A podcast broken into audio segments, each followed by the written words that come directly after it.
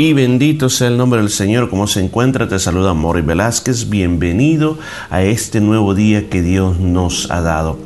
Comenzando el día con los salmos, es una palabra de Dios que quiere que tu corazón crezca en esa comunión con Dios. Ojalá que esta palabra te inspire, te ayude a pensar mucho más en el Señor. Así que nos encontramos en el Salmo número 106 y este salmo nos está hablando cómo Dios es perdonador, cómo perdonó los pecados de Israel. Y nos está contando las diferentes cosas que Israel hizo, cómo se rebeló contra Dios. Y hoy nos encontramos en el versículo 32 y dice, también le irritaron en las aguas de Meriba y le fue mal a Moisés por causa de ellos, porque hicieron revelar su espíritu y habló precipitadamente con sus labios. Ok, veamos qué fue lo que sucedió. La historia completa la puede encontrar en el libro de Números capítulo 20. Pero dice que en esta ocasión, dice que le irritaron, o sea, le causaron, eh, podemos decir, como enojo a Dios aunque Dios, podemos decir, no es como cualquiera de nosotros que pierde el control, sino que lo que Dios estaba haciendo era cuidando a cada uno de ellos para que no le fuera mal. Pero esta historia dice que cuando ellos iban en el desierto cerca de este lugar que se llamaba Meriba, ahí en ese momento tuvieron sed y comenzaron a ver de que no había agua.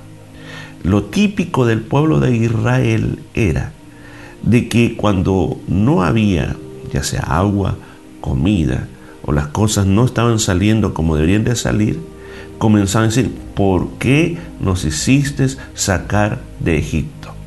¿Por qué nos trajiste a aguantar hambre? ¿Por qué nos trajiste a morirnos de sed? ¿Por qué nos trajiste a volvernos, a volvernos esclavos nosotros y nuestros hijos? Esa era la forma como ellos se quejaban delante de Dios, murmuraban delante de Dios. Entonces cuando nosotros hablamos de irritarnos, como que nos sentimos molestos. Entonces Dios se sentía así porque su pueblo, en vez de agradecerle, se pasaba todo el tiempo quejando.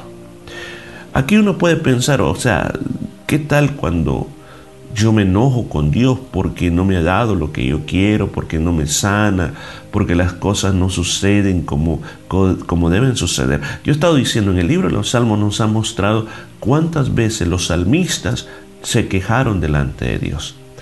Pero, por favor, veamos esto. Las quejas no era el comienzo y el fin, comenzaron quejándose, terminaron quejándose y se fueron quejándose. No, si usted va a ver la estructura de los salmos es que comienzan quejándose o muchas veces comienzan alabando al Señor, se quejan, pero terminan alabando al Señor. O sea, yo sé, usted y yo nos podemos quejar, pero que no sea nuestro hábito. Yo conozco muchas personas que todo el tiempo se pasan quejando de Dios. ¿Por qué Dios aquí? ¿Por qué Dios acá? Hasta recuerdo a alguien que una vez me impactó con lo que dijo. Dijo, el Señor no se da cuenta que yo estoy sufriendo más de lo que Él sufrió en la cruz. Y me acuerdo que le dije, no, no diga eso. ¿Cómo no? Me decía, estaba tan enojado esta persona que aseveraba esas cosas. Entonces, aquí nos está mostrando que a Dios, Dios no le gusta cuando sus hijos nos pasamos quejando por todo lo que Él nos da. Y aún más, miren lo que pasó a causa de eso. Y le fue mal a Moisés por causa de ellos. Las rencillas aquí en Merigua tuvieron un impacto grande en la vida de Moisés. El plan original de Dios para Moisés era de que él sacara al pueblo de Egipto, lo guiara por esa jornada y lo introdujera a la tierra que fluía leche y miel. Ese era el plan de Dios. Moisés era un hombre preparado para poder hacer eso. Estuvo 40 años siendo educado ahí en Egipto, aprendió lo que era la estrategia militar, era disciplinado. Recuerde que pasó 40 años en el desierto también, aprendiendo a ser pastor de ovejas, a dirigir rebaños antes de tener el llamado de Dios. Pero ahora estaba difícil la situación porque el pueblo pasaba quejándose, pasaba rebelándose, pasaba murmurando y ahora, recuerde lo que hablamos, llegaron frente a la tierra prometida y ahí en frente a la tierra prometida el pueblo se rebeló, hablaron mal de la tierra, Dios los manda 40 años al desierto a dar vuelta. Una misión que hubiera sido corta para Moisés, ahora se volvió más larga que nunca. Y ahora, escuchen, este suceso iba a cambiar el plan de Dios con Moisés.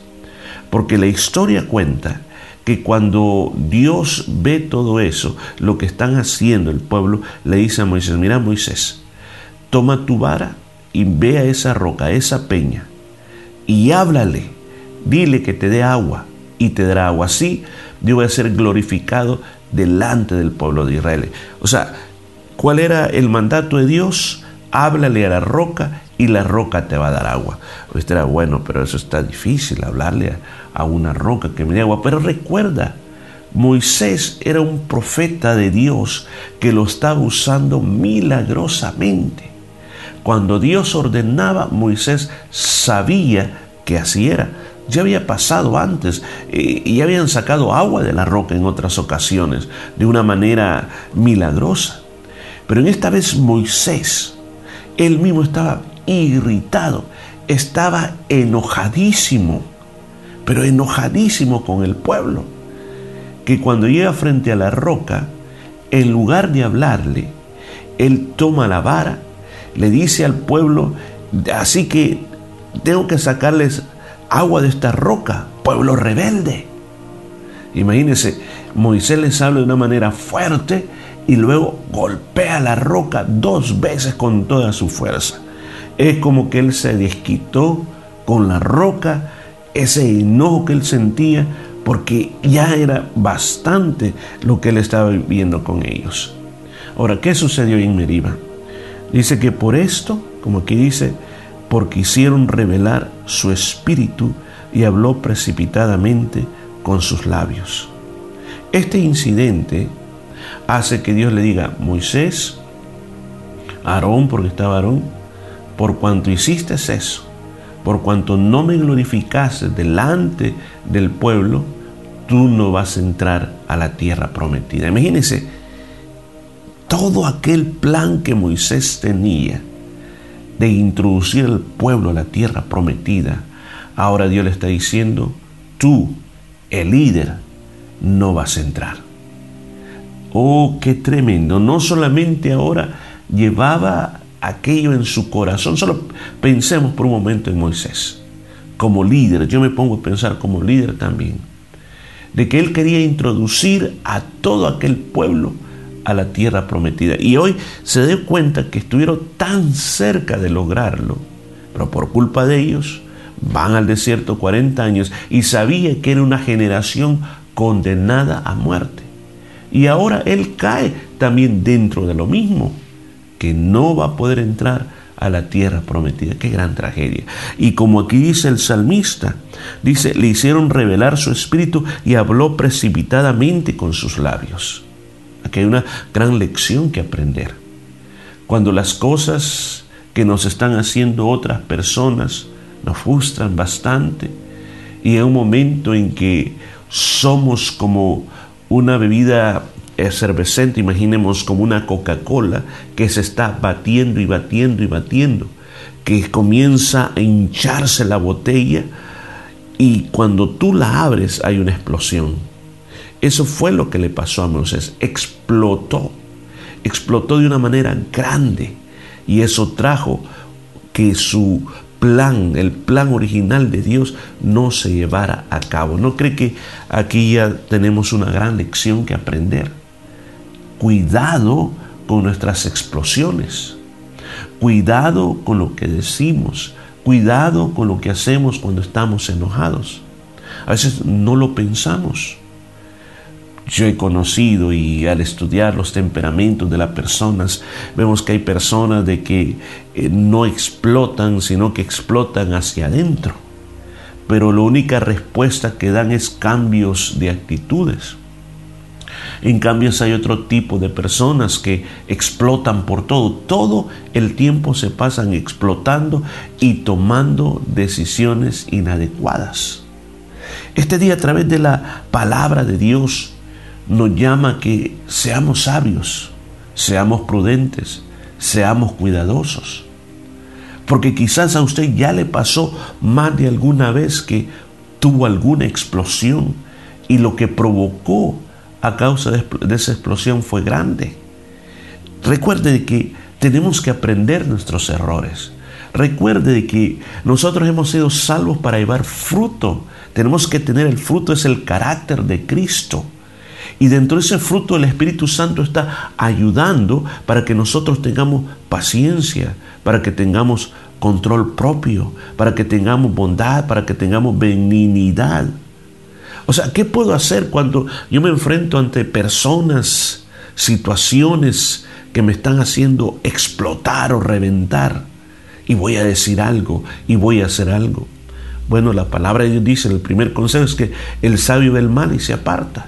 Mejor apártate. Antes de explotar, apártate. La segunda cosa, si no te puedes apartar, hay un salmo, se recuerda que hablamos que dice, Señor, pon guarda en mi boca. O sea, que el Señor te ponga un candado en la boca. No diga, no importa lo que sea, guárdalo. Ten paciencia. Confía en Dios. En momentos como esos, lo que yo he hecho es orarles, decirle, Señor, por favor, ayúdame. Señor, ayúdame, ayúdame, ayúdame, ayúdame. Y le digo, cuando uno logra vencer eso, después uno se siente satisfecho que ha podido salir adelante. Recuerda que esto no se logra de la noche a la mañana. Pero cuando tú comienzas a, a, tratar de decir, no tengo que ser tan explosivo, tú comienzas a tratar con eso, vas a ver que vas a ir mejorando de cinco explosiones al día que tenías antes, vas a ver que las vas a ir reduciendo a tres, a dos, a una. Vas a ver que poco a poco vas a ir teniendo ese control y vas a ver cómo ya no te vas a meter en problemas. Oh, que esta palabra nos hable a nosotros mucho esta mañana, para que nuestra vida pueda ser diferente, para que podamos disfrutar de las cosas de Dios y no nos toque con Moisés, que pagó, su vida pagó por ese momento de explosión no entró a la tierra prometida. Vamos a orar, Padre, te pedimos que nos ayudes, te pedimos que nos dirijas, te pedimos, Señor, que nos ayudes a tener ese control, Señor, que como seres humanos somos explosivos por naturaleza. Pero yo te pido, Señor, que nos ayudes a cambiar, a ser diferente, a producir fruto para tu gloria. Oh, te lo pido, Señor, en el nombre de Jesús. Amén y amén. Dejamos hasta aquí y nos seguimos escuchando el día de mañana. Dios te bendiga.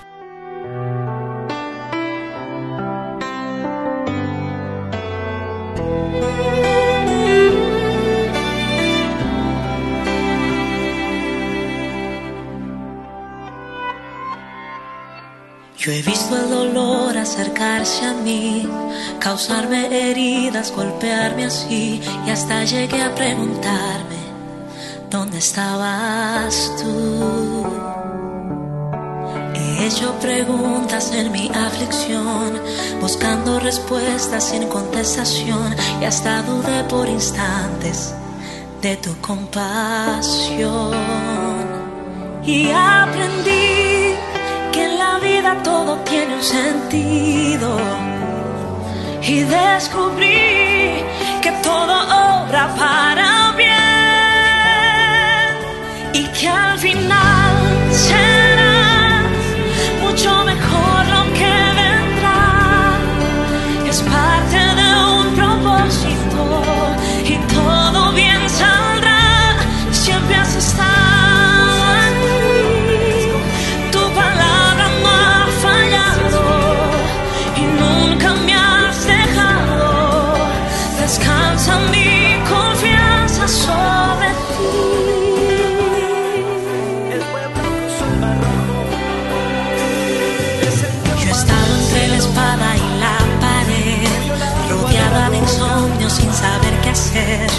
pidiendo a gritos tu intervención. A veces me hablaste desde una vez, en otras tu silencioso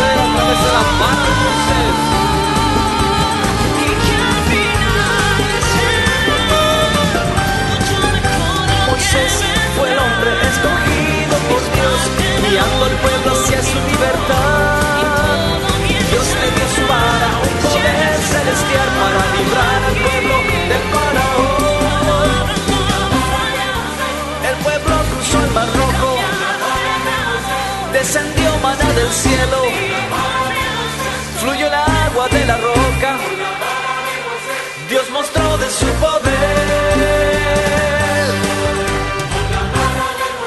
El pueblo cruzó el mar rojo, descendió maná del cielo, fluyó el agua de la roca, Dios mostró de su poder.